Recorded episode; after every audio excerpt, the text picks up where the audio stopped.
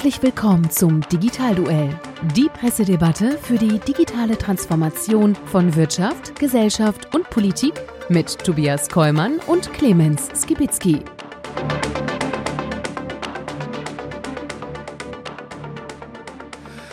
Hallo und herzlich willkommen zum Digitalduell, unserer Pressedebatte rund um das Thema digitale Transformation in Wirtschaft, Gesellschaft und Politik. Mein Name ist Tobias Kollmann und ich freue mich einmal mehr, hier begrüßen zu dürfen, meinen kongenialen Partner. Oh, Clemens Gewitzki hat noch die Hände kalt hier. Boah, ist das kalt draußen. Es Wahnsinn. ist kalt. Oh. Es ist nicht nur kalt, es ist herbstlich, also aber... Herbstlich ist Winter. Wir sitzen am Rheinufer, also für die 360 Grad View anschauen. Schön genau. kalt. Und hier ist eine Menge los. Äh, hier wird nämlich gerade der Rhein ausgebaggert. Und äh, wir sind heute hier auch aus einem anderen besonderen Grund, denn es ist ja heute äh, nationaler Warntag. Und damit habe ich schon den Hinweis oh, gut, gegeben. Ja, wir nehmen zum ersten Mal nicht am Freitag auf, sondern an einem Donnerstag und werden wahrscheinlich hier live nachher in der Sendung äh, hoffentlich äh, alle Warnhinweise und Sirenen haben und schauen, ob dieser Teil der Digitalisierung in Deutschland funktioniert oder nicht. Ist das Digitalisierung? SMS ist das, ne? Äh, nein, es ist ja an der Stelle auch ein digitales System, was dahinter steckt. Äh, okay. er kniet mir gerade zu, er entlarvt. Äh, super. Ja.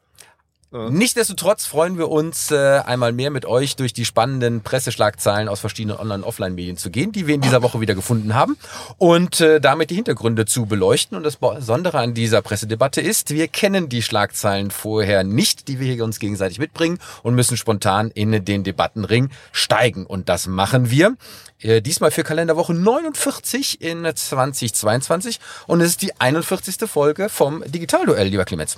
Äh, Wahnsinn. Ja, bald haben wir die 50. So ist das. Wir kommen in unser Alter rein. Wir kommen in unser Alter rein. Das ist äh, äh, genauso erschreckend wie äh, äh, äh, sensationell. Aber an der Stelle haben wir mal wieder eine bekannte Location äh, angelaufen und haben einen äh, äh neuen Gast bei uns. Wer ist es denn? Wahnsinn. Wir machen heute mal alle auf Professorenrunden. Professor Dr. Dirk Stein an der FOM, was? Äh, Insti nee, Institute for Strategic Finance. Das ist ja Wahnsinn. Ihr habt englischsprachige Titel dort. Mhm. Aber was macht er natürlich? Forscht zum Thema digitale Transformation und Digital Entrepreneurship. Und wir haben schon festgestellt, während äh, Dirk und ich sind so, ne, so, so so Wald- und Wiesenprofs und da sitzt der Universitätsprofessor. Sieht man ihn auch schon an, oder? Wahnsinn. Ich weiß nicht, was ihr immer für Minderwertigkeitskomplexe mit diesen Gar Aussagen nicht. habt. Das hat mit Minderwertigkeit Wir sind doch alle an der Stelle Forscher. Du und hast nicht verstanden. Ich habe einfach gesagt, der Typ musste, du musst richtig habilitieren und so weiter. Ne? Wir haben ja ganz schnell dann so einen Titel. An der Fachhochschule kriegst du halt dann einfacher. Am müssen, Ende, wir haben gearbeitet. Am Ende ist immer noch entscheidend, was dabei herauskommt. Oh, das so, ist richtig. denn die Wahrheit liegt ja auf dem Platz, äh, wie wir jetzt spätestens seit dem Ausscheiden der deutschen Nationalmannschaft bei der WM äh, äh, wissen. Und äh, das ist äh, selbstverständlich äh, ein schöner Einstieg äh, in unser heutiges Digitalduell. Denn äh, am Anfang zum Warmmachen haben wir immer ein paar Kurzschlagzeilen. Und äh, da geht es äh, einmal mehr, äh, T3N, 7.12.22, ähm, um das Thema Elon Musk und Twitter. Na sowas. Ja. Mal. Ich habe zwei Interviews gegeben letzte Woche dazu. Ja, habe ich gesehen, aber ah, an der du, Stelle. Du hast das. ja, und äh, diesmal geht es um die Frage, was hat er eigentlich vor? Und wir hatten das hier auch schon mal diskutiert. Und jetzt äh, ist herausgekommen, dass es äh, die ersten Screenshots von einer neuen internen Version von Twitter gibt mit Informationen auf den Quellcode und die zeigen, dass wohl geplant wird, eine eigene Kryptowährung einzuführen, wow. nämlich den Twitter Coin und äh, damit sozusagen Twitter zu einer Bezahlplattform zu entwickeln. Und wir wissen ja, dass äh, Elon Musk äh, insbesondere ein Freund von Kryptowährungen ist. Und vielleicht warst du ein logischer Schluss, dass er eben auch bei Twitter eine solche Kryptowährung vom Stapel lässt und damit vielleicht ja noch einmal für Aufsehen auch für die virtuelle Finanzwelt sorgt.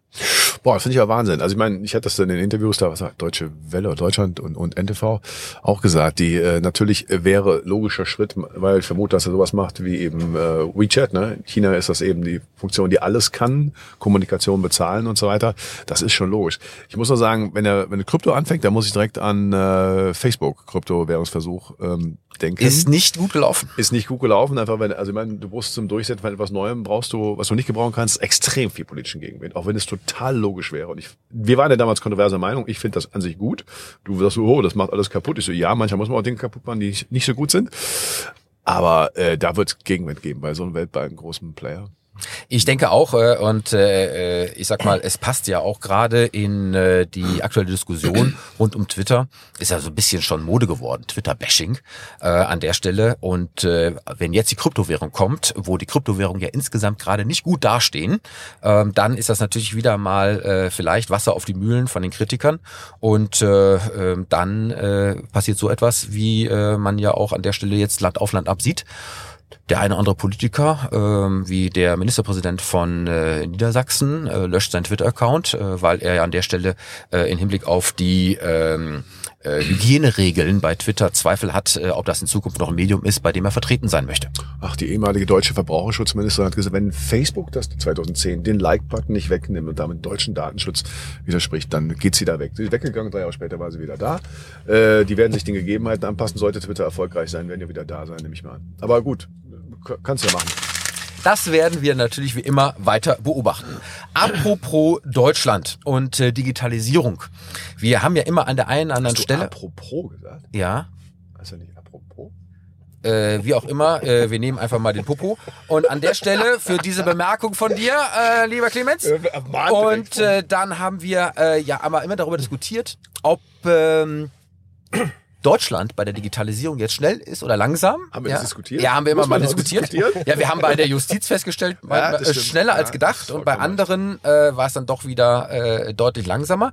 Jetzt habe ich mal wieder etwas gefunden, wo es schneller geht. Mhm. Ja, ihr seid ganz erstaunt. Aber es ist ein Beispiel, wo man wieder schmunzeln muss. Hätte ich vielleicht auch als digitales Betthupferl nehmen können. Aber ähm, wenn es darum geht, Gebühren einzutreiben, kann es mit der Digitalisierung in Deutschland plötzlich ganz schnell gehen. Berichtet wird in der Bild-Zeitung über die Robopolitessen. Das sind Scan-Cars, die autonom durch die Straßen fahren werden, um zu kontrollieren, ob jemand auch wirklich sein Parkticket bezahlt hat oder nicht. Diese neuen Roboter-Politessen prüfen mit den Kameras auf dem Dach, wer bezahlt hat, zum Beispiel per App oder wer nicht. Modellversuche laufen in Hamburg, Dortmund und Berlin mit den Scan-Cars. Und Ja. da sagt man mal, Digitalisierung in Deutschland würde nicht funktionieren. Wenn es um Geld eintreiben geht, dann ist man da schneller wahrscheinlich, ne? Offensichtlich. Also da scheint es zu gehen. Man würde sich wünschen, dass es an vielen anderen Stellen, die vielleicht sogar wichtiger sind, auch funktionieren würde. Ich denke da nun mal an den Bildungssektor und die Schulen. Nur mal als Beispiel für öffentliche Themen. Dann habe ich eine spannende Schlagzeile gefunden ähm, aus der T3N, einmal mehr, ähm, vom 5.12. Und während bei uns sozusagen die Autos äh, autonom durch die Straßen fahren, um äh, Knöllchen zu vergeben, äh, gibt es jetzt in Amerika vielleicht eine sinnvollere Anwendung, nämlich einen KI-Traktor. Das ist ein Erntehelfer in den USA, äh, von einem Start-up entwickelt, nennt sich Monarch Tractor und äh, der fährt jetzt autonom über die Felder und analysiert die Ernten. Übrigens ein Bereich, der immer äh, stärker im Kommen ist, äh, Agrartech. Und äh, dieser ähm, Traktor, ähm, der hat Kameras, äh, ist nicht auf GPS-Signale angewiesen, sondern kann eben auch über die Kameras äh, prüfen, wie er fährt und wohin er fährt, ähm, ob er dabei was kaputt macht oder nicht. Ähm, er lässt sich äh, fernsteuern und damit können auch mehrere Personen ähm, äh, Traktoren äh, fernsteuern, ohne selber drin zu sitzen. Äh, und äh, das würde auch den Mangel an Traktorfahrer und Fahrerinnen an der Stelle auch äh, beheben. Und äh, das ist eben auch sehr spannend. Ähm, er sammelt natürlich über Sensoren sämtliche Daten, Erntedaten, äh, die analysiert werden und dann eben auch weitergegeben werden. Und damit kann man äh, nicht nur die Ernteerträge äh, steigern, sondern eben gleichzeitig auch Energiekosten senken, weil das Ding halt eben äh, optimal ähm, über die Felder rattert. Da muss ich jetzt sagen, das finde ich aber jetzt nicht so neu. Weil, Ähm. also ich glaube, selbst in Deutschland, also ich war öfter mal in der Landwirtschaft unterwegs, da ist eigentlich der Digitalisierungsgrad weitaus höher, als man so vielleicht vermuten würde. Ja. Äh, Und auch diese Landmaschinensteuerung, Vermessung und all sowas, das machen die eigentlich schon, äh, also sehr, sehr viel weiter. Ich war da irgendwie 2015, 2016, 2017 immer wieder mal da unterwegs bei Veranstaltungen in der Branche. Und dann hieß es immer so, ja, wir haben auch kein Problem im Datenschutz, weil Erna und so, die hat auch nichts. Äh, Da musst du keine Daten schützen. Das heißt, die sind sehr gewohnt, also in der gesamten Ja. Landwirtschaft Daten zu verwenden und zu verbinden. Ich denke, du äh, äh, hast da äh, die Firma Klaas im Kopf aus Deutschland, Auch, die ja. eben auch ihre Traktoren mit Sensoren vollgepumpt haben. Aber der entscheidende Unterschied ist, soweit ich es weiß, bei allem Halbwissen jetzt, die fahren noch nicht autonom. Ach so. Und äh, das macht eben jetzt dieser äh, KI-Traktor und äh, das ist vielleicht der Unterschied. Okay, aber ich glaube, das ist, ist auf Feldern wahrscheinlich. Aber immer ist es wieder klar, in Amerika größere Flächen und so, da ist das halt einfacher, ne? Und da hast du wahrscheinlich ein paar Wege dazwischen. Da muss das Ding, kannst du es ja irgendwie in Arkansas oder, nee, keine Ahnung, wo Ohio, nee, wo ist das? Diese, Hier geht's tatsächlich um Potato Kalifornien State, wie heißt das da? erstmal. Bitte? Kalifornien einmal mehr. Die sind auch groß. Ja. Also, auch das werden wir sicherlich weiter verfolgen. Aber bevor wir jetzt so richtig in das Digitalduell einsteigen, dürfen wir uns wie immer am Anfang einmal bei unserem Sponsor bedanken. Das Digitalduell wird Ihnen präsentiert von Cognizant ist Ihr Partner für funktionale Sicherheit in digitalen Automatisierungsprozessen. Seit 25 Jahren unterstützt Cognizant weltweit Firmen aller Branchen mit seinem globalen Netzwerk an Expertinnen und Experten. Deutschlandweit bieten wir unseren Kundinnen und Kunden IT- und Beratungsleistungen und stellen ihnen unser gesamtes Technologie-Know-how zur Verfügung.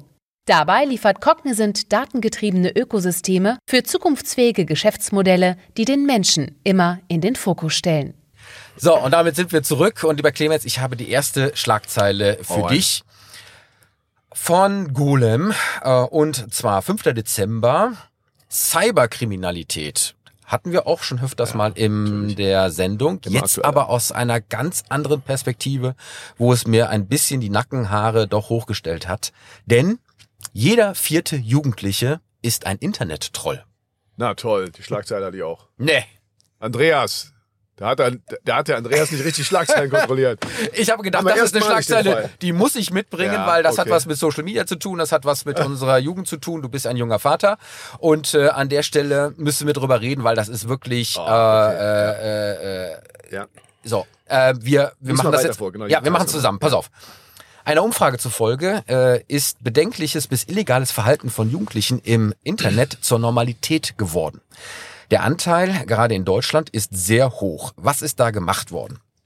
Und zwar eine große Umfrage äh, bzw. Erhebung unter 8000 Jugendlichen aus neun europäischen Staaten äh, zu ihrem Verhalten im äh, Social-Media-Raum insbesondere hat hervorgebracht, dass das Begehen leichter Straftaten oder riskantes Verhalten für europäische Jugendliche im Internet fast schon normal geworden ist, nämlich äh, der Anteil ähm, von den männlichen Jugendlichen, die ein solches Verhalten zeigen, lag bei fast drei Viertel und immerhin der Anteil bei den weiblichen Jugendlichen, wo man jetzt sagen würde, vielleicht sind die vernünftiger, denkste, war auch mit 65 Prozent erstaunlich hoch. Und jetzt ist die Frage, was ist sozusagen hier äh, äh, das riskante Verhalten?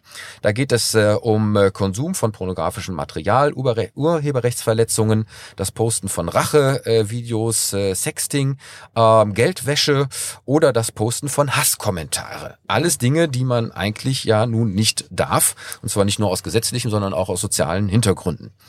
Ähm, und was ich an der Stelle äh, äh, besonders fand, ist, dass das Bewusstsein der Jugendlichen darüber überhaupt äh, nicht vorhanden war.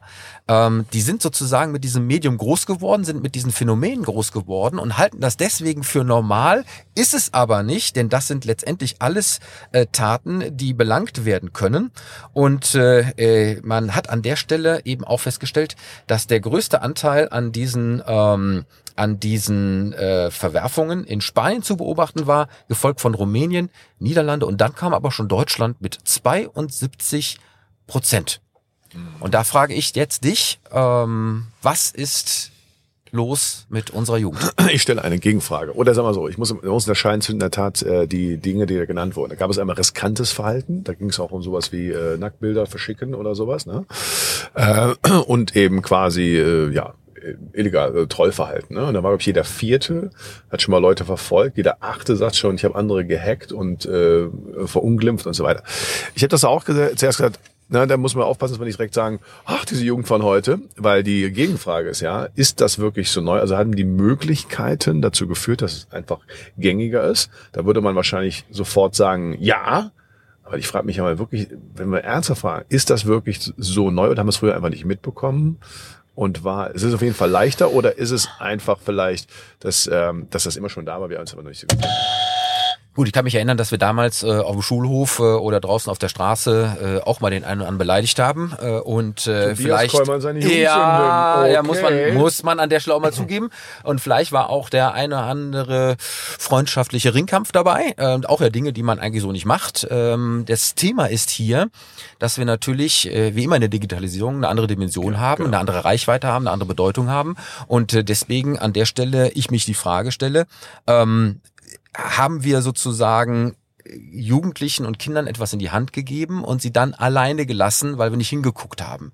Ähm, meine Jungs sind jetzt äh, äh, schon äh, in den 20ern, ähm, sind mit dem Medium zwar groß geworden, aber ich kann mich noch an sehr, sehr viele Diskussionen erinnern, die ich geführt habe, was man im Internet darf, was man nicht darf. Auch kamen die sozialen Netzwerke für sie ein bisschen später, als sie schon etwas älter waren. Aber jetzt äh, gucke ich mal hier so zu euch. Du hast äh, äh, noch Jugendliche zu Hause, äh, lieber Dirk. Äh, du bist noch ganz äh, jung dabei. Ähm, aber das Thema wird kommen. Wie ist es bei dir?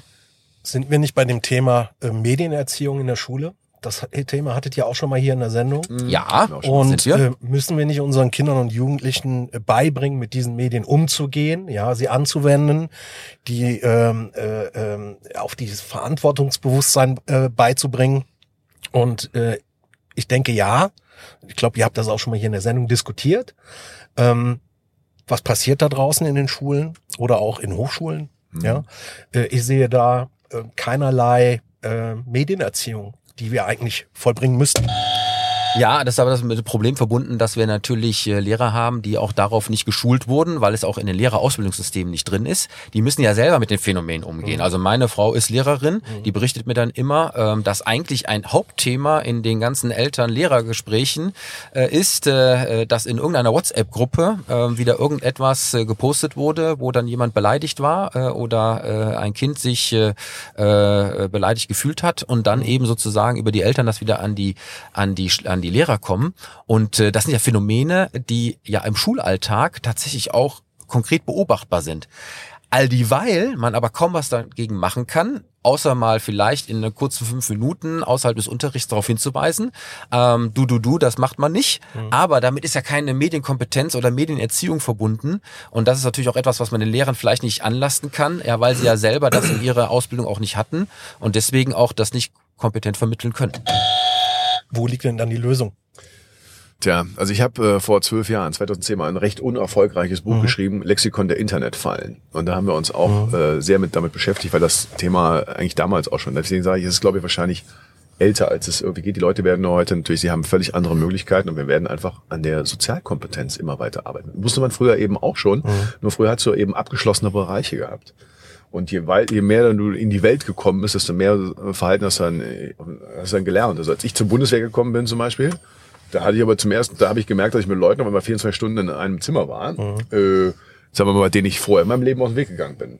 Also das heißt, die haben Konflikte zum Beispiel relativ nonverbal gelöst und das auch ganz schnell. Und also, da musste man erstmal reinkommen. So, und durch die digitale Welt werden die natürlich viel früher daran rangeführt. Aber also wir werden einfach, wir werden einfach mehr auf die soziale Erziehung, das machst du nicht und guck mal, die Gefahren sind größer, aber trotzdem müssen wir den Kern, die Motive dahinter verstehen, das Sozialverhalten dahinter verstehen. Das wird nicht anders gehen. Und das fängt natürlich zu Hause an und da muss es in, in, die Schulen kommen. Was äh, äh, ich ans Bedenken da hinzu, äh, hinzufügen möchte, ist, dass wenn man im Prinzip mit diesem Verhalten und auch dann so mit dem mangelnden Feedback, dass das eigentlich nicht gut ist, groß wird, Ja. wie setzt sich das im weiteren Leben fort? Ja, ich meine, äh, ich weiß nicht, wie es euch geht, aber ich habe ja schon das Gefühl, ähm, auch mit den ganzen äh, äh, gesellschaftlichen Entwicklungen, die wir haben, das Ganze wird unentspannter. Ja, das heißt, äh, man ist deutlich stärker auf 180, äh, man ist äh, auch in der Öffentlichkeit deutlich äh, äh, provokativer unterwegs. Man wird schneller beleidigt. Man ist auch sofort- das, Da genau. muss man ja schon sagen, das ist wirklich anders. Also da wurde früher gesagt, Ja. ist, ja Junge, Der Umgang mit dem Rechtsstaat. Ich meine, wir haben jetzt auch gerade äh, die aktuellen Schlagzeilen mit den Reichsbürgern, äh, die jetzt gerade hier verhaftet wurden. Ähm, ich möchte nicht sagen, dass das alles direkt und unmittelbar aufeinander aufbaut, aber vielleicht gibt es ja schon eine gewisse Verkettung von Verhaltensweisen, die wir dann eben auch erstmal über die Anonymisierung im Netz und dann eben über die Jugendlichen noch nicht mal anonym, ja, äh, dann aber als Verhaltensweisen mitnehmen, die irgendwann mal vielleicht dann doch nicht gesellschaftlich gut sind. ich mache mir viel mehr Gedanken zu den äh, verwendeten Algorithmen, zum Beispiel auf TikTok. Äh, da gibt's erste Studien aus den USA, ja, dass die Algorithmen den chinesischen Kindern andere Inhalte zeigen als als den als den amerikanischen Kindern. Ja. Und äh, alleine auch diese diese Algorithmen, die unterschiedliche Inhalte äh, den Kindern zeigen, ja, haben eine immense Auswirkung bis hin zur Berufswahl. Während äh, die chinesischen Kinder äh, Astronauten werden wollen ja. in der Mehrheit, ja, wollen die amerikanischen Kinder Influencer werden. So und diese Dimension, ja, äh, dass wir das überhaupt nicht mitbekommen, diese schleichenden Prozesse, die schon im Gange sind, ja, das gehört für mich äh, also ab sofort mit in eine Medienerziehung äh, äh, hinein äh, äh, ja, aber Leute, äh, ja, richtig, gebaut, ja. Richtig, aber nochmal, das ist ja kein neues Phänomen. Also in der gesamten Mediengeschichte, mehr Zugriff auf mehr Informationen hat das hat die Gesellschaft halt schneller verändert. Überleg mal, was vor 100 Jahren, äh, was da gesellschaftlicher Standard war. Nehmen wir das Beispiel. Also erstmal übrigens in der Studie, also ich weiß nicht, bei einem Punkt haben die entweder ziemlich gelogen oder ich habe einen falschen Eindruck. Also da haben, glaube ich, vier von zehn Jugendlichen, wir reden über 16 bis 19-Jährige, sie hätten schon mal äh, was Zugriff auf pornografisches Material im Internet gehabt. Äh, das fände ich den Anteil ehrlich gesagt relativ gering. Also, Vielleicht hat er sich nicht getraut, das wirklich so offen ja, zuzugeben, genau. wenn man so eine Frage ich, gestellt genau, bekommt. Ich, gebe ich gebe zu, so nee, nee, also Pornos nie gesehen, aber Trollen, klar. Stalking, also natürlich. Das heißt, ähm, das fand ich schon ein bisschen komisch, aber überleg doch mal, die, was die, was die Möglichkeit, Zugriffsmöglichkeit, natürlich werden die heute völlig anders, äh, werden die früher mit Dingen konfrontiert, wo wir vielleicht irgendwie keine Ahnung, der große Bruder kauft irgendwelche Magazine aus Schweden äh, an irgendeinem Kiosk, Ding da unterm Ladentheke oder so. Also es ist ja, das verändert ja die Gesellschaft. Die gesellschaftlichen Standards werden mhm. verändert, deswegen werden wir uns ja früher damit beschäftigen müssen. Ähm, weil das werden wir nicht, werden wir nicht aufhalten. Das war aber immer so. Ja, das war vielleicht immer so und ich kann mich auch dran erinnern, äh, dass man mal so das eine oder andere äh, Heft äh, zu Gesicht bekommen hat. Nur das äh, äh, Thema war, wenn ich mich erinnere, da war ich da zumindest schon mal äh, ein Teenager. Genau. Heute geht das aber schon in der Grundschule los über mhm. das Thema Handy und WhatsApp-Gruppen ja. und ja. Digitalisierung. Das heißt, ja. es trifft deutlich früher und damit unvorbereiteter aus meiner Sicht äh, auf äh, junge Menschen, die damit noch weniger umgehen können. Gleichzeitig ähm, merkt man relativ schnell, wenn man das tut, was für eine Macht man damit auch bekommt. Das ist auch ein Gefühl, mit dem viele junge Menschen nicht umgehen können, äh, im Hinblick auf das, was es anderen antut und was das sozusagen mit einem selber macht. Und und wenn daraus sozusagen eine Normalität wird, und das ist sozusagen etwas, was sich erstmal als Gewohnheit etabliert und damit auch gar nicht mehr selbstkritisch hinterfragt wird, dass es eigentlich nicht okay ist, ja, ja. dass es dann eben zum Normalzustand wird, den wir nicht brauchen. Frage, was tun wir denn jetzt, ja? Ich, die, bevor wir da eine zu kommen, was tun wir jetzt? Also mhm. nochmal, als alter Historiker muss ich immer wieder sagen, Leute, wir haben, das, wir haben auch andere gesellschaftliche Reaktionen gehabt. Wir haben das Wahlalter mal runtergesetzt von 21 auf 18. Jetzt diskutieren wir über 16. Das heißt, es gibt ja auch so ganzheitliche Wenn, Ob die dadurch, also dieses Argument, die sind noch nicht reif, da, das sehe ich auch so. Aber wenn ihr mal so 200 Jahre zurückgeht, die Lesesucht, da haben die Leute Romane angefangen. Leiden des jungen Werthers heute verboten werden, weil die auf einmal, also dann kam die Kinosucht. Mhm. Könnt ihr alles mal googeln, das ist, also, und immer, die Leute sind noch gar nicht reif und fähig dazu. Ja, das stimmt, aber die verändern durch die Gesellschaft. Every Generation Got Its Own Disease war mal so ein schöner Song. Und ich da, also ich mache mir da insgesamt wenig Sorgen, trotzdem sollte man natürlich daran arbeiten, damit zur Lösung zu kommen. Mhm. Ich glaube, es gibt kein anderen Ding als eben übers Elternhaus viel, äh, also wenn mhm. hinschauen, was die bekommen. Also ich glaube, du hast keine andere Wahl, als in, äh, einfach versuchen, ein Teil deren Mediennutzung zu sein, um dann darüber zu reden. Andere Chance sehe ich noch bisher nicht. Aber wer könnte zum Beispiel in der Schule dieses äh, Fach übernehmen, ja? Ich meine, in der Lehrerausbildung ist es nicht drin. Das müsste man sicherlich auch nochmal irgendwie äh, beleuchten, dieses Thema. Aber ich sag mal, auch in der Schule nichts zu tun, halte ich auch für keine Option.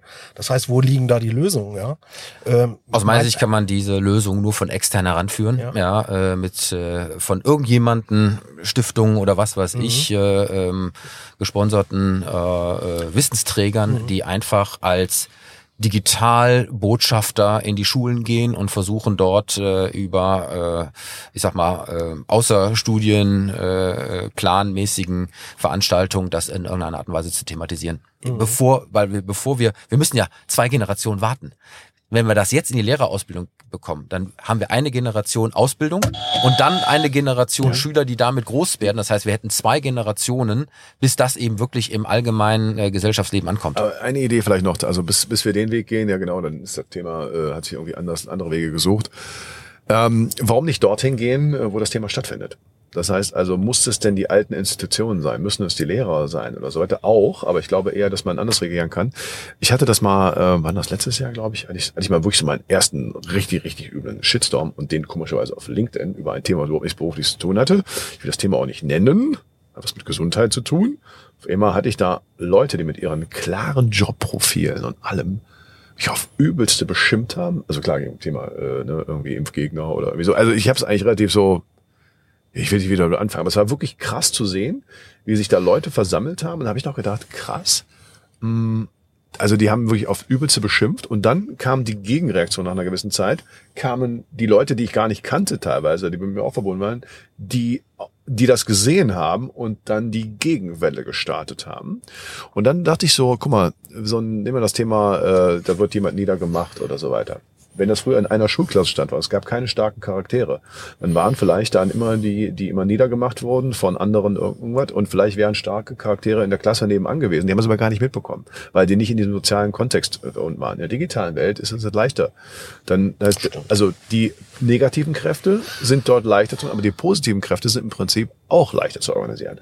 Und diese Gegenmacht muss man wahrscheinlich irgendwie mal durchdenken. Und deswegen würde ich sagen, äh, wenn die Leute im, im digitalen Raum dort äh, solche negativen Sachen machen, dann sollten wir auch dort die Gegenkräfte aufbauen.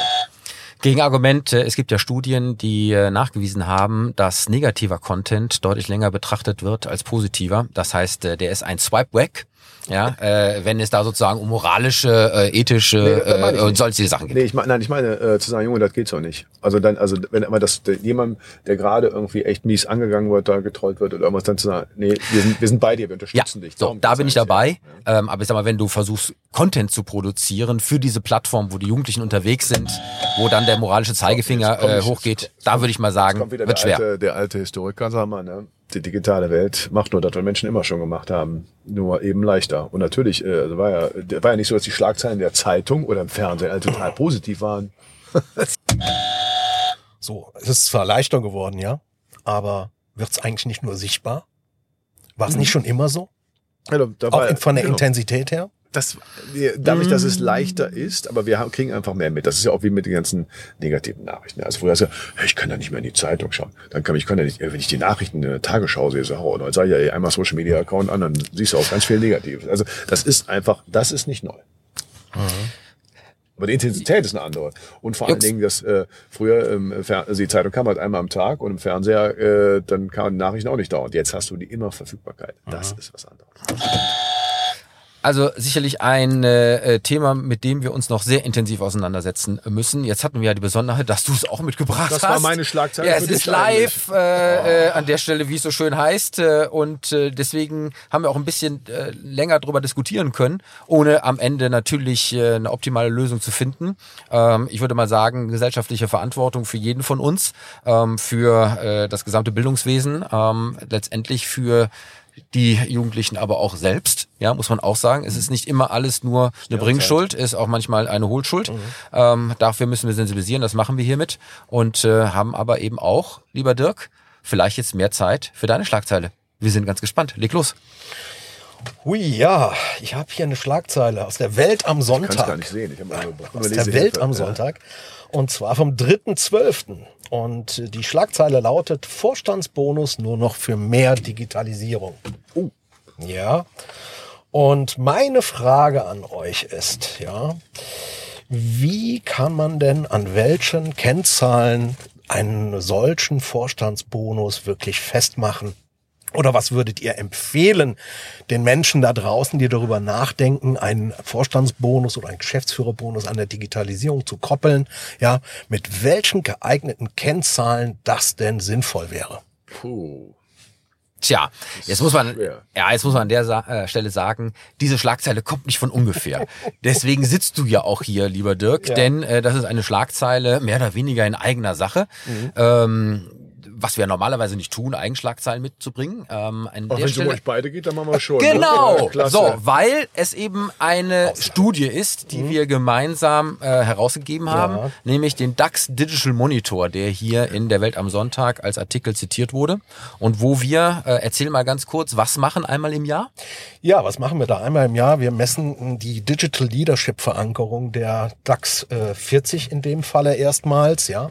Das heißt, inwieweit ist die äh, Digital Leadership auf der Top-Führungsebene der Unternehmen verankert, das heißt auf der Vorstandsebene als auch auf der Aufsichtsratsebene, schauen uns die Rollen an und die Verantwortlichkeiten als auch dann die äh, Vergütungskomponenten, inwieweit Digitalisierung dort auch als Vergütungskomponente eine Rolle spielt und schauen uns auch auf der Aufsichtsratsebene äh, Arbeitgeberseite als auch Arbeitnehmerseite an, inwieweit dort äh, eine Digitalkompetenz vorhanden ist. Ja, das ist das, was wir einmal im Jahr machen. Ich möchte da auch, auch mal dazu erwähnen, ähm, das sind insgesamt mehr als 12.000 Seiten Textanalyse. Ja, weil man muss sich die Geschäftsberichte äh, äh, zunächst einmal vorstellen, dann äh, spielen die Lebensläufe eine Rolle, die nicht finanzielle Berichterstattung und in dem Moment, wo wir die Digitalverantwortung nicht klar einem Ressort zugeordnet sehen, müssen wir durch die Lebensläufe gehen. Und dadurch kommen auch diese äh, äh, die die ganzen Seiten äh, zustande. Das heißt, es sind ungefähr 12.000 Seiten Textanalyse, die diesem Ergebnis dann äh, äh, der Studie dann äh, zugrunde liegen. Ja. So, Jetzt muss ich natürlich beschämend sagen, ich habe es nicht gelesen, die Studie. Was? Ja, stimmt, äh. Ist nicht dein Okay, Ernst? Ja, ähm, deswegen könnte ich ja gut mal anfangen mit genau mit der eigentlich der, der Gegenfrage oder was ich denke, was die Kriterien sind, weil ich finde das in der Tat ein sehr sehr schwieriges Thema. Ja, äh, wie messen wir das denn? Ich meine, Ziele und äh, Boni daran zu hängen, ist ja kein neues Thema. Ja, aber wenn du du hast ja recht, man gibt ja manche einfache Dinge, also ich Umsatz Gewinn, keine Ahnung was, Kostenreduktion oder sowas. Das war ja einfach. Digitalisierung da neu zu definieren, das habe ich mir auch seit Jahren rumgeschlagen, weil ich immer sage, die reden ja alle über was anderes. Also du musst ja da gute Kriterien. Äh, Also ich, für mich wäre zum Beispiel das ein Kriterium auch dabei, äh, sind die in sozialen Medien? Also verstehen, haben die, fühlen die, machen sie es selber, also fühlen die die Nähe und die Möglichkeiten der digital vernetzten Welt selber als Personen? Oder ist Digitalisierung, auch für Digitalisierung mal ein paar Prozesse hier? So, und das Problem natürlich mit dem Boni, würde ich immer sagen, oh, schwer bei einem übergreifenden Thema individuelle Möglichkeiten dran zu setzen. Also du kannst ja selber alles richtig gemacht haben, durchdacht haben. Wenn die anderen Bereiche nicht mitmachen, dann hast du vermutlich schwer. Also, da sind jetzt ganz viele Aspekte dabei, äh, die sicherlich gilt zu beleuchten. Erstens, äh, Digitalisierung ist in der Regel nicht ein äh, singulärer Effekt, sondern ein Effekt, der in vielen Bereichen und damit auch über verschiedene Personen äh, in einem Unternehmen wirkt und damit eben auch mehrere Beteiligte umschließt. Äh, Und wenn dann individuelle Boni damit verbunden sind, kann das manchmal schwer sein, genau äh, dann zuzuordnen. Das lasse ich aber als Entschuldigung überhaupt nicht gelten, ja, weil ähm, wir wissen alle, dass äh, ein wesentlicher Antrieb tatsächlich aus äh, den KPIs und den damit verbundenen äh, Bonuszahlungen auch kommt. Und dort muss Digitalisierung in irgendeiner Art und Form ein äh, entsprechender äh, Passus sein.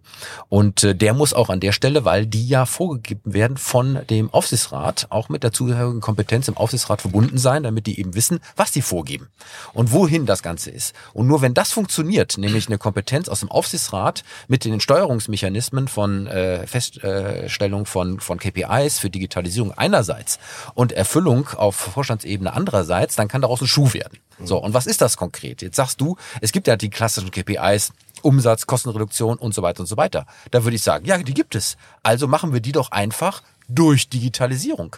Was habe ich an Beschleunigung meiner Prozesse geschafft durch Digitalisierung? Wie habe ich in welchem Ummaß Kosten äh, reduziert durch Digitalisierung, durch den Einsatz der Systeme? Wie habe ich beispielsweise eine höhere Kundenzufriedenheit, die ich messen kann, äh, erzeugt durch Digitalisierung im Frontend-Bereich, in der Kommunikation äh, mit äh, äh, meinen äh, äh, Kunden. Ähm, welche Mitarbeiterzufriedenheit gibt es über die Nutzung von digitalen Systemen? Auch im Hinblick auf Kompetenz, Weiterbildung und so weiter und so weiter. muss Also es gibt eine ganze Reihe an die Möglichkeiten, das zu tun. Eure Möglichkeiten ganz kurz mal, äh, ganz kurz mal äh, hinterfragen. Ja, ich kann die Zufriedenheit messen. Wenn ich sie aber mit alten Kriterien messe, ich habe das immer erlebt, dann kommt da immer, ja, Net Promoter Score ist rauf, das ist bei uns die heilige Gral. So ja, und habt ihr mal geschaut, äh, habt ihr mal die Kommentare auf euren äh, Social Media Accounts gesehen und dort die Reaktionen? Macht ihr Listening, hört ihr denen zu? Äh, wie was? Nee, das ist leider nicht im KPI-System drin. Ja, genau, das ist das Problem. Das heißt, ähm, ob das, es ist, ich will das gar nicht bashen in gar, gar keinem Maße, sondern ich will nur auf die Komplexität hinweisen, dass du eben auch natürlich neue Messgrößen da reinbringen musst. Absolut. Das ist super schwer.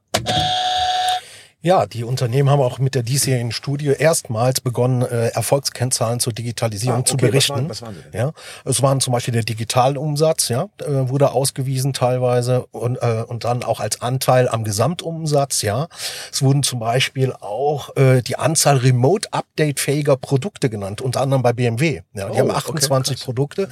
Also sie fangen an, äh, Kennzahlen zu berichten. Und das, was ich eben so gehört habe, das war sehr vergangen, also vergangenheitsorientierte Kennzahlen in der Regel, ja, wie auch Finanzkennzahlen ähm, fi- äh, vergangenheitsorientiert sind. Aber wenn wir jetzt mal so ein bisschen in die Zukunft schauen, ja, und äh, was macht denn eigentlich diese Unternehmen zukunftsfähig, habe ich mir mal die Mühe gemacht, in Vorbereitung auf dieses Digitalduell, ja, mir mal die Patentanmeldungen anzuschauen, ja. Und ähm, die, ähm, also Deutschland belegt international den zweiten Platz bei den Patentanmeldungen. Ja. Maschinenbau. Und, und sorry, haben die Patente was mit Digitalisierung zu tun? ähm, Oder ist das eine Schraube? na, ne, das, das kann natürlich alles sein. Ja. Okay. Aber äh, der Bezug kommt jetzt zum, äh, zum DAX 40, ja. Ähm, und äh, zwar äh, habe ich äh, hier eine, eine, eine Liste von den Top 20 Patentanmeldern in Deutschland. Und dann ist der Bezug zur Studie. Und in den Top 20 der Anmelder haben wir äh, nur fünf DAX 40 Unternehmen äh, vertreten. Ja. Und äh, der Rest ist äh, nicht im DAX 40. Und äh, da stelle ich mir die Frage am Ende des Tages, ähm, wie zukunftsfähig sind denn unsere DAX-Unternehmen tatsächlich? Es sind natürlich Patentanmeldungen, ist nicht nur Digitalisierung. Aber jetzt kommt's, äh, wenn wir zum Beispiel von unserem deutschen Vorzeigeunternehmen Siemens sprechen, ja, die haben insgesamt 123.000 Patente. Ne, sind aber im Jahr 2021 nicht mal unter den Top 20 der Patentanmelder. Das heißt für mich, da kommt relativ wenig nach. Das ist Substanz. Äh, anderes Beispiel, ähm, SAP, ne, unser Vorzeige-Softwareunternehmen aus Deutschland, ja. Ähm, und zwar, die haben insgesamt 1506 Patente laut DPMA äh, äh, Datenbank. Und äh, SAP als äh, Digitalunternehmen, will ich jetzt auch mal bezeichnen, äh, nicht eine Patentanmeldung, die da im äh, Jahr 2021 in der Statistik aufzufinden Ja, wäre. Und da, da ist die Frage, wie zukunftsfähig sind denn unsere DAX 40 Unternehmen und müssen wir nicht auch solche Kennzahlen mit in einer langfristigen, mittellangfristigen Betrachtung mit einbauen? Ja, und weil, also weil man das, äh, früher hat man, äh, also vor den ganzen digitalen Zeugs, war natürlich immer die Anzahl der Patentanmeldungen, war immer ein Indikator für die Innovationsfähigkeit. Und der digitale Strukturbruch oder der Strukturbruch zum digital vernetzten Zeitalter lässt natürlich auch genau diese KPIs hinterfragen, weil ich glaube, das ist jetzt, wie Tobias eben sagt, geht es um eine Schraube oder geht es um äh, Software, die weltweit skalieren kann. ne? Das ist ja schon was anderes. Und der, ich kann mich noch erinnern, ich weiß nicht, vielleicht zehn Jahre her, da hatte, ich glaube, Volkswagen, einer der äh, irgendwie Top drei der größten Forschungsbudgets weltweit. Da haben alle, ja, total die Innovationsrate. Ja, aber die haben, aber di- dieser Konzern war definitiv nicht, hat sich nicht fürs digital vernetzte Zeitalter damit aufgestellt. Und damit äh, hast du mit einem Strukturbruch einen, auch einen, einen Bruch der Messgrößen. Hinzu kommt ja die Frage, ähm, wo findet die Digitalisierung statt? Ja, in dem klassischen Bestandsgeschäft. Ja, und das ist ja auch ein Thema, was wir in der Studie haben, diese digitale Ambidextrie, ja, diese Beidseitigkeit zwischen Bestandsgeschäft auf der einen Seite, was in der Regel automatisiert wird, ähm, wo Effizienz- und Effektivitätskriterien auch als KPIs ja durchaus formuliert werden können. Und auf der anderen Seite aber das Innovationsgeschäft, das Geschäft für die Zukunft, Patente mit Digitalbezug kann das eine sein. Es kann aber auch der Aufbau und die Etablierung von ähm, neuen digitalen Geschäftsprozessen und Modellen sein. Abo-Modelle, wir haben ja drüber gesprochen, äh, Automobilindustrie, ja, wo eben gewisse Features im Auto, ja, was demnächst ja nur noch äh, äh, digital ist, ähm, dann äh, per, per Abo-Modell äh, dazu oder weggestaltet werden können. Ähm, das sind ja alles Themen, ähm, die ja durchaus schon längst da sind und diskutierbar sind. Sie sind aber aus meiner Sicht eben noch nicht ja, in dieser DNA unserer DAX 40 Unternehmen und nur die haben wir untersucht, wirklich verankert. Ja, und äh, ist nicht alles schlecht. Ne? Es gibt auch äh, wirklich Licht. Ne? Und äh, ein positives Beispiel möchte ich einfach mal nennen hier, das ist die Münchner Rückversicherung. Ja, also es ist der ist das einzige Unternehmen äh, mit einem CEO-Zitat äh, wie folgt: Die Münchner Rück treibt die digitale Transformation voran. Das finde ich eine sehr starke Aussage. Treibt. Ja. Und die Münchner Rück, ähm, da schaut man vielleicht nicht so oft hin, weil mhm. größte Rückversicherer der Welt, ja. ja. Ähm, ähm, ähm, machen ganz interessante Kooperationen, nämlich die Münchner Rück äh, äh kooperiert zum Beispiel mit dem Maschinenbauer Trumpf MHP-Beratung als Datenintegrator und eine Datentochter der Münchner Rück. Und äh, in Kombination auch mit Klöckner, die den Stahl da rein liefern, nämlich Pay-per-Part-Geschäftsmodelle, mhm. ja, wo dann äh, Trumpf die Maschinen nur noch zur Verfügung stellt und der Kunde nach Ausbringungsmenge bezahlt, ja. Und die München und äh, der, der, der Punkt dort ist, Stichwort neue Geschäftsmodelle, Innovation ist, dass sich die Münchner Rück da einbringt mit ihrer Kompetenz, sie haben nämlich Geld, ja, und in, und, und finanzieren diese Art von neuen Geschäftsmodellen mit, ja.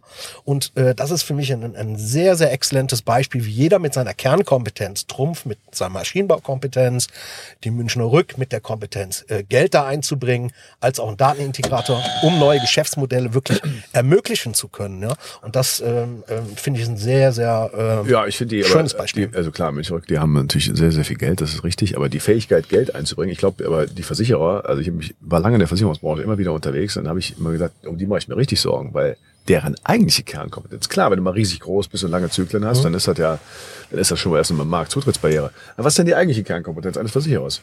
Risiken einzuschätzen. Früher war immer, ja, wenn du wirklich was wissen willst über dann musst du äh, eben bei den Versicherern einmal, die haben da ein super Research. So, wer weiß heute viel, viel mehr über irgendwas? Das sind die Internetdatenkragen. So, das heißt, deren, deren Kern, deren DNA ist eigentlich davon betroffen. Deswegen müssten die totaler Treiber äh, Digitalisierung sein, aber eben ihre eigenen, ihre eigenen Kernkompetenzen. So, und damit äh, sind wir bei einer weiteren Frage. Äh, und ich komme damit zu der Schlagzeile, die ich äh, für dich mitgebracht habe, die ein bisschen daran anknüpft. Wer treibt denn eigentlich das Thema Digitalisierung in einem Unternehmen? Und wir haben ja an der Stelle auch untersucht, äh, im Übrigen äh, in dieser Studie, äh, wo und wie diese Digitalisierungsverantwortung verankert ist. Ja, im Vorstand oder darunter. Und ob es sozusagen auch ein eigenes Ressort gibt, nämlich beispielsweise über einen Chief Digital Officer, der eben gleichberechtigt im Vorstand am Tisch sitzt mit einem eigenen Budget und diese Dinge treibt. Ja, übrigens die, die Studie für alle äh, frei und äh, direkt abrufbar im Netz unter www.dax digital-monitor.de. So, das an der Stelle auch nochmal gesagt. Aber meine Schlagzeile dazu.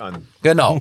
Meine Schlagzeile dazu kommt ähm, aus der Computerbild und äh, heißt NetDragon Websoft. Roboter als CEO eingestellt.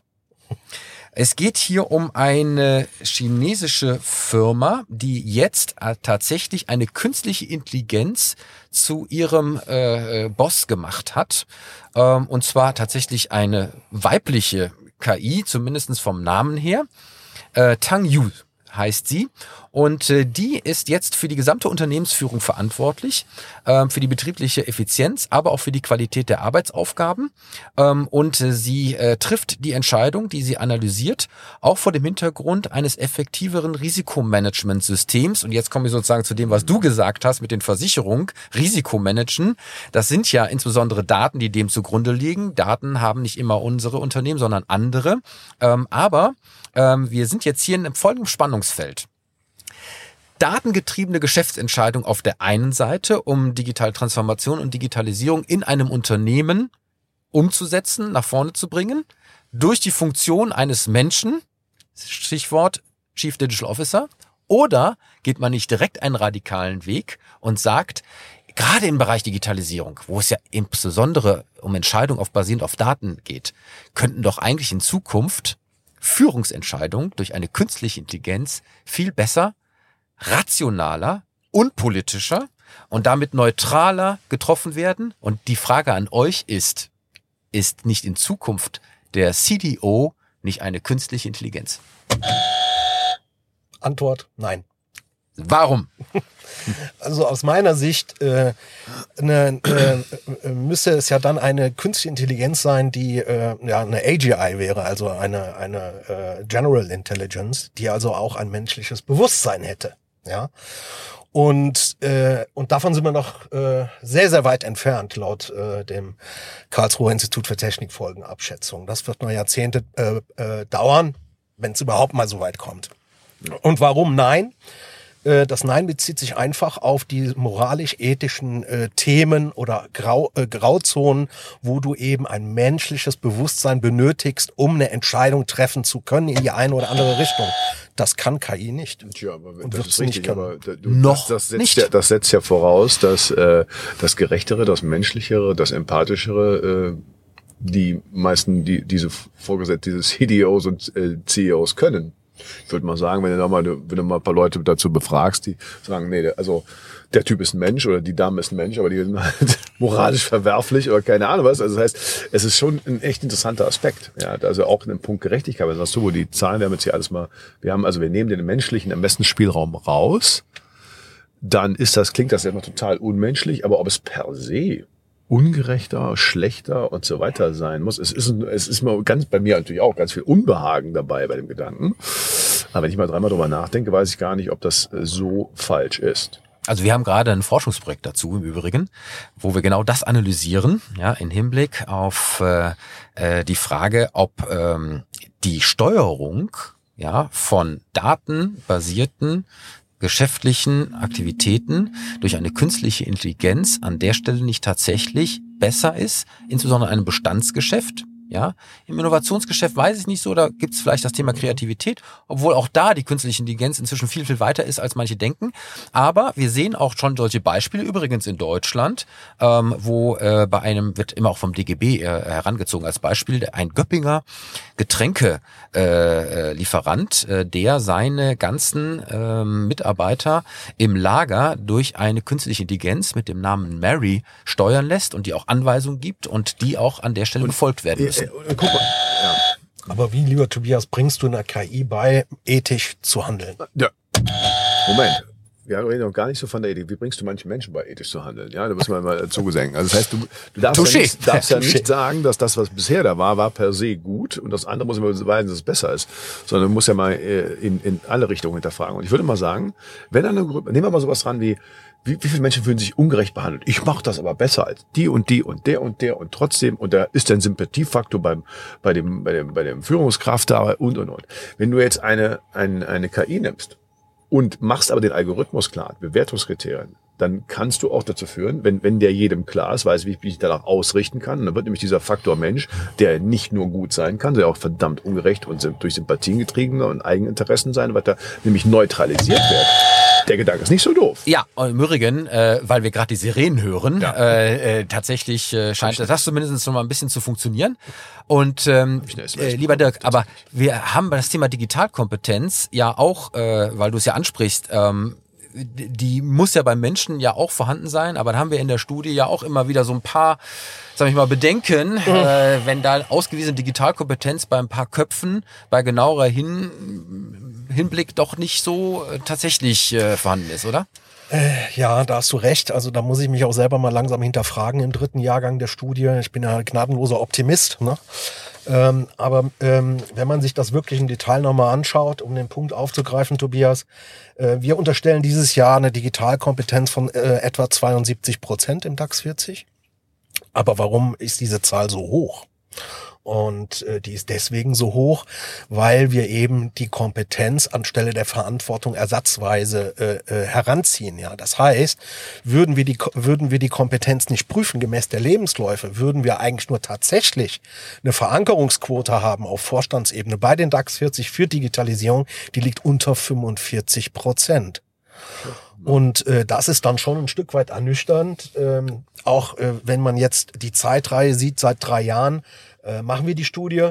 Ähm, es ähm, geht nicht so richtig vorwärts, wenn man mal ehrlich ist. Und die Frage, die ich mir natürlich als Mitautor stellen muss, ist, ähm, kann ich das weiterhin äh, so positiv berichten oder nicht? Denn äh, wir sind nie angetreten mit dem äh, erhobenen Zeigefinger, sondern äh, immer im positiven Ab in einer positiven Absicht, das Thema nach vorne zu bringen und in die Köpfe zu bringen. Ja, aber es ist nicht genug Fortschritt zu sehen. Ich will mal vielleicht einen Hinweis geben, noch der mir durch den Kopf geht äh, bei dem ganzen Thema. Ihr habt jetzt die ganze Zeit formuliert, äh, wer treibt die Digitalisierung? Mhm. Äh, bei, der digital, bei der digitalen Transformation. Bei der digitalen Innovation bin ich voll bei euch, dass Menschen die treiben, Menschen, die innovativ sind. Mhm. Bei der digitalen Transformation, glaube ich, ist es vor allen Dingen ein Treiber und der ist nicht innerhalb des Unternehmens. Das ist nämlich der Markt. Das sind nämlich die Veränderungen, die von außen kommen. Und deswegen muss müsste es eigentlich nur berücksichtigt bei den Unternehmen, wer ist denn schon dem digitalen Strukturwandel vollkommen ausgesetzt? Nimm mal so die, schau dir mal die Branchen an. Also Versicherung ist für mich zum Beispiel sehr lange sehr lahm gewesen in Veränderungen. Nimm mal die Musikbranche, die ist schon einmal auf links gedreht in 20 mhm. Jahren. So, und da sind die Menschen, würdest du sagen, die Leute, die dort arbeiten, für die, oh, die sind ja so innovativ, die sind ganz gewohnt schnell und hier und da, ja, die haben ja ihr Modell einmal drehen müssen, aber, ja. aber von außen getrieben. Am Anfang wollten sie es aber auch nicht. ja, genau, das meine, so. das meine ich ja. Also wer treibt die? Du ja. kennst, habt ihr bestimmt auch dieses Meme damals bekommen mit dem, wer treibt, der CDO, CDO und dann so, oder Covid-19. Ja, ja, du hast äh, an der ne, Stelle recht. Also, nur, nur also auch externe Einflüsse. Homeoffice ja. wäre nicht von einem Unternehmen getrieben ja. worden. Es ist genau, weil die Leute ja. mussten und es war von außen eine Möglichkeit. Richtig. Vollkommen, vollkommen korrekt bin ich dabei. Nur, wenn du dann keine Leute im Unternehmen hast, die darauf eingehen und dann sozusagen den externen Impuls oder die Notwendigkeit oder den Druck nehmen und intern auch umsetzen, hast du eben auch genug Beispiele, wo es eben dann auch nicht funktioniert. Und, und nochmal, wie, wie habt ihr denn bei denen die Digitalkompetenz gemessen? Woran? Äh, woran waren die Kriterien jetzt? Ähm, die äh, Digitalkompetenz haben wir aufgrund des äh, Lebenslaufs, ne, des Werdegangs, des beruflichen Werdegangs. geschaut dabei? Also weil die, äh, weil die Informatik studiert haben oder was? Also nein, nein, nein, das ist ja erstens Ausbildung und zweitens die äh, beruflichen Positionen, ja äh, die die äh, jeweiligen Vorstände äh, also, äh, belegt haben in der Vergangenheit. Okay, also Beispiel, also, wenn jetzt jemand äh, ähm, äh, in einem Softwareunternehmen wie zum Beispiel bei Oracle eine, eine CEO-Funktion hatte oder eine, eine C-Funktion, dann können, äh, haben wir leidlich unterstellt, dass äh, diese Person eine äh, Digitalkompetenz äh, aufweisen also muss. Ich bin ja? ein ganz mieser äh, Gesprächspartner dafür, mhm. weil ich immer so viele Unternehmen äh, da unterwegs bin und dann merke ich, ja, da steht da immer drauf. Und ja, ich war bei, äh, ne, da kommt dann die Firma, die Firma, die Firma. Und sie sind die bekannt für die totalen Treiber der digitalen Wandel. Was? Drei Fragen. Was macht den digitalen Wandel für Sie aus? Und dann weiß ich sofort, mhm. äh, denken die in ja Teilbereichen des digitalen Strukturwandels, mhm. aber haben die begriffen und fühlen, was den, was die, das Netzwerkökonomie-Zeitalter ausmacht im Vergleich zum Industriezeitalter. Da würde ich dann sehr oft sagen, nein. Ja. Also können die die Positionen betrieben mhm. haben, wie sie wollen. Ich will gar nicht das in Frage stellen. Es ist nur unfassbar schwer, das zu gehen. Das ja, ist korrekt. Hast du vollkommen recht. Äh, und wenn ich mir die Ergebnisse hier von meinem äh, äh, Digital Leadership Index anschaue, ähm, wo ich ja direkt und unmittelbar abfrage, äh, Mindset, Skills und mhm. Execution, die Skills, ja, brechen immer ab und sind immer sozusagen deutlich geringer, als die Leute vielleicht sich das selber vorstellen vielleicht um auf deinen Punkt zu kommen, die Kompetenz wirklich zu überprüfen, ist schwierig. Ja? ja. Und deswegen müssen wir uns auch mit der Studie fürs kommende Jahr überlegen, äh, äh, ob wir das nicht äh, äh, auf Seite legen, sondern rein die, den Ausweis der Verantwortung auf der Vorstandsebene für Digitalisierung äh, heranziehen. Dann kommen wir nämlich auf die, auf die 43 Prozent, die ich eben meinte. Mhm. Und äh, Digitalisierung bedeutet ja auch äh, Investitionen in signifikanter Höhe. dann dieses Feld nicht auf einer Vorstandsebene verankert ja, ja, zu haben, halte ich für verantwortungslos. Ja. Jetzt komme ich noch mal ganz kurz zu meiner Schlagzeile zurück, äh, äh, wo ja der Roboter jetzt äh, da eingesetzt mhm. wurde. Ähm, vielleicht ist es ja auch hier wie überall nicht äh, ein Entweder-Oder, ja, sondern ein Auch mhm. ähm, als Unterstützung, ja, vielleicht auch für ein äh, CDO ähm, von der Übernahme von gewissen Aktivitäten oder mhm. Unterstützung gewissen Aktivitäten. Man muss da genauer hinschauen. Aber ich finde mal die Diskussion grundsätzlich ähm, spannend. Mensch versus Maschine mhm. in Hinblick auf äh, äh, datengetriebene Geschäftsentscheidung und das eben gerade in einem Feld mit Digitalisierung wo es ja die Daten als Grundlage ja sozusagen mehr oder weniger auf die Hand legen, ja genau über diesen Spagat nachzudenken. Ich finde es ich mega spannend. Männer. Also ich habe ich hab, Ja. ich hab einen äh, Führungskräfte-Workshop im großen äh, Konzern gemacht letzte Woche. Und da wurde mir klar, äh, natürlich, also gerade wo du es sagst, ja, das, sind- das sind ja Leute, die ganz viel dabei, ja, die Führungskräfte, also wir haben uns ja viel mit den Studien beschäftigt, was Mitarbeiterbindung und die Rolle von Menschen und die ist einfach elementar. Und wenn du dann halt einen Idioten da hast, der mit den Leuten nicht kann, der da hochgewandert ist und jetzt bist du Führungskraft, weil du vielleicht andere Sach, äh, andere Tätigkeiten gut konntest, aber gar nicht mit Menschen kannst, da wäre dann sehr oft vielleicht, dann wenn die Mitarbeiter sagen würden, oh du, da hätte ich lieber so einen Algorithmus, der es gibt, entscheiden würde. es gibt an der Stelle etwas, was Mensch und Maschine verbindet. Wisst ihr was? Sie haben beide Vor- und Nachteile. Ja, so. Oh Mann. Und damit Leute, äh, sind wir auch schon wieder fast am Ende des heutigen Digitalduell angelangt. Macht doch eine, eine, Ja. mit, eurer, mit eurer Studie. Ich finde das ja super spannend. Eins muss uns noch klar sein. Diese neuen Möglichkeiten des digital vernetzten Zeitalters sind, sind in der Forschung meiner nach noch nicht in dem Sinne ankommen, dass wir natürlich auch die Methodik der Forschung viel, viel, viel schneller umstellen müssen. Absolut. Wir werten übrigens gerade für ein anderes Forschungsprojekt, äh, was digitale Kompetenzen angeht, äh, Twitter-Daten aus und analysieren die Posts äh, von den entsprechenden Protagonisten. Aber Jungs, wir müssen an der Stelle auf die Zeit achten, denn wir sind schon wieder am Ende des heutigen Digitalduells angelangt. Äh, die Zeit uns als, als Ja, die. Zeit Wahnsinn. vergeht wieder Männer. wie im Fluge. Und ich hoffe, die Sendung kann sich mal wieder hören und sehen lassen, lieber Clemens. Wann und wo gibt es uns denn? Also, wenn ihr uns seht, dann seid ihr auf YouTube und dort jede Woche äh, immer um 330 Grad View. Und das lohnt sich meiner Meinung nach immer, weil dann kannst du nämlich immer rumdrehen und die Reaktion der Leute sehen und die schöne Umgebung sehen. Und tatsächlich. Und sonst alle Podcast-Plattformen zum Zuhören. Wenn du joggen gehen willst, dann willst du kein Video sehen. Ne? Genau, und äh, heute eben auch äh, mit äh, dem Live-Warn äh, Sirenentag Genau. äh, äh, bei uns in Deutschland. Und äh, wir haben sie gehört, es hat funktioniert. Ja, Ja, und an einem Donnerstag, ich bin völlig durcheinander. ja ich auch. Wahnsinn, ist wie. äh, Normalerweise sagen wir immer Freitag, schönes Wochenende am Ende, genau, aber das können wir ja gar nicht sagen. Vier Tage Äh, Woche. obwohl wir sind ja Profs, vielleicht geht's ja doch. Diese Sendung würde ohne die Unterstützung unserer Partner nicht funktionieren und deswegen bedanken wir uns am Ende wie immer bei Gepard Media, einen der innovativsten Podcast-Producer in Deutschland, der lieben Shirin de Bruyne, Unternehmerin und Kommunikationsexperte mit Persönlichkeit, die unsere Stimme vom Digitalduell ist. Wir bedanken uns bei unserem Sponsor Cognizant Deutschland, ihr Partner für die digitale Transformation und wir bedanken uns natürlich bei unserem Gast, dem lieben Dirk Stein. Vielen Dank für die Einladung und dass ich hier sein durfte. Schön. Last but not least, die Titelmelodie kommt von musicfox.com und damit habe ich doch schon fast alles gesagt, lieber Nee, Clemens. ich bin jetzt mich gespannt. Ey, wenn du das nicht als Betthupferl hast, dann muss ich das gleich nochmal reinhauen. Ich habe es aber gepostet, vielleicht hast du es bei mir gesehen. Erzähl, Betthupferl. es ist nicht BAföG. Ach, Mist. Ja, denn das ist ja sicherlich auch ein absoluter Mega-Knaller. Ey, dass in den Behörden auf der Ja. anderen Seite Papiermangel entsteht, weil jetzt so viel, so leicht digital die Anträge gestellt werden können, dass die zum Papier, wir haben nicht genug Papier pro Monat. Doof. Ja. Ich konnte nicht mehr. Aber Oh. äh, ich habe was anderes gefunden äh, in der T3N ähm, am 7.12. Und äh, wir wissen es alle, dass äh, das meiste, was uns, ja, was uns nervt, äh, sofern wir das überhaupt noch tun und mit dem Auto äh, durch so eine Stadt fahren, ist äh, äh, an den roten Ampeln zu stehen. Und ähm, jetzt ist herausgekommen, dass es tatsächlich auch auf Knopfdruck eine grüne Ampelphase für dich geben kann wenn du tatsächlich an der Stelle die Funksignale der Ampeln, die eigentlich für Busse gedacht sind, mit einer sehr, sehr einfachen, unverschlüsselten Art und Weise selber manipulieren kannst, um dir für äh, das äh, eigene Auto eine Grünphase einzustellen und damit viel, viel schneller von A nach B zu kommen. Und tatsächlich ist es so, dass fast alle Städte eine 40 Jahre alte Technik äh, ohne größere Sicherheitssperren verwenden, um über diese Art und Weise die Ampeln in den Hauptverkehrswegen zu steuern. Das ist mal gemacht worden für die Busse, die äh, dann einen Knopf haben und damit eben äh, äh, vorsorglich äh, für sich Ampeln auf grün stellen können, um eben ihre äh, äh, Mitfahrer dann äh, schneller ans Ziel bringen zu können. Jetzt hat man aber herausgefunden, dass mit einer einfachen Funkverbindung auch eigentlich jeder von uns selber das äh, erreichen kann und äh, damit eben schneller ans Ziel kommt.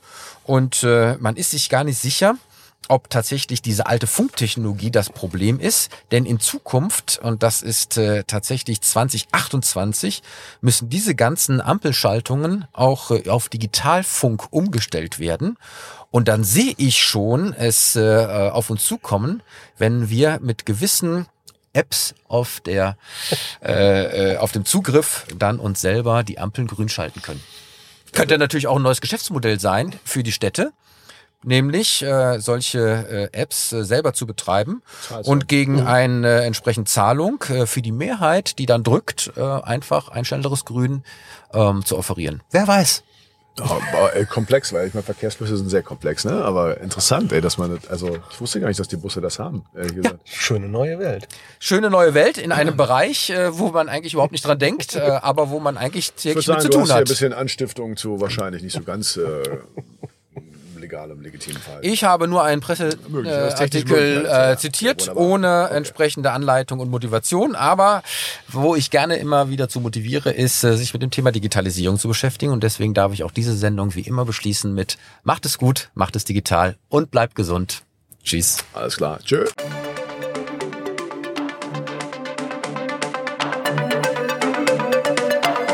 Das war das Digitalduell, die Pressedebatte für die digitale Transformation von Wirtschaft, Gesellschaft und Politik mit Tobias Kollmann und Clemens Skibitzky. Alle Folgen dieser Sendung finden Sie auf unserer Webseite digitalduell.de, auf allen bekannten Podcast-Plattformen und natürlich bei YouTube. Diskutieren Sie auch mit uns bei Twitter unter dem Hashtag Digitalduell.